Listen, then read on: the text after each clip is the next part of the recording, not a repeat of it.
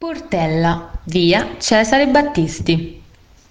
Sotto questa antica torre rotonda, che è un po' il simbolo della parte alta della cittadina idropinica, c'è quella che un tempo ed anche oggi viene chiamata Portella, porta piccola. Dava l'accesso al borgo dalla zona degli orti e dei ricoveri extramuros degli animali.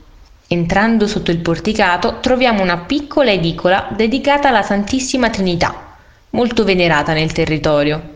Proseguendo su via Cesare Battisti, a pochi passi, alzando gli occhi troviamo l'opera di Louis Gomez de Terran, Coexistence, splendide rose bianche che attraverso il gioco dei chiaroscuri ci fanno intuire come tutte le cose passino dal buio alla luce in un continuo divenire. Altra opera dell'artista è Occhio e Lacrima, sul lato opposto del borgo, alla fine di via Umberto I realistica rappresentazione di un occhio al cui interno ognuno di noi vede cose assolutamente diverse, creando così un rapporto del tutto unico e personale con l'opera realizzata da questo giovane ed introspettivo artista classe 80, nato in Venezuela ma residente a Roma.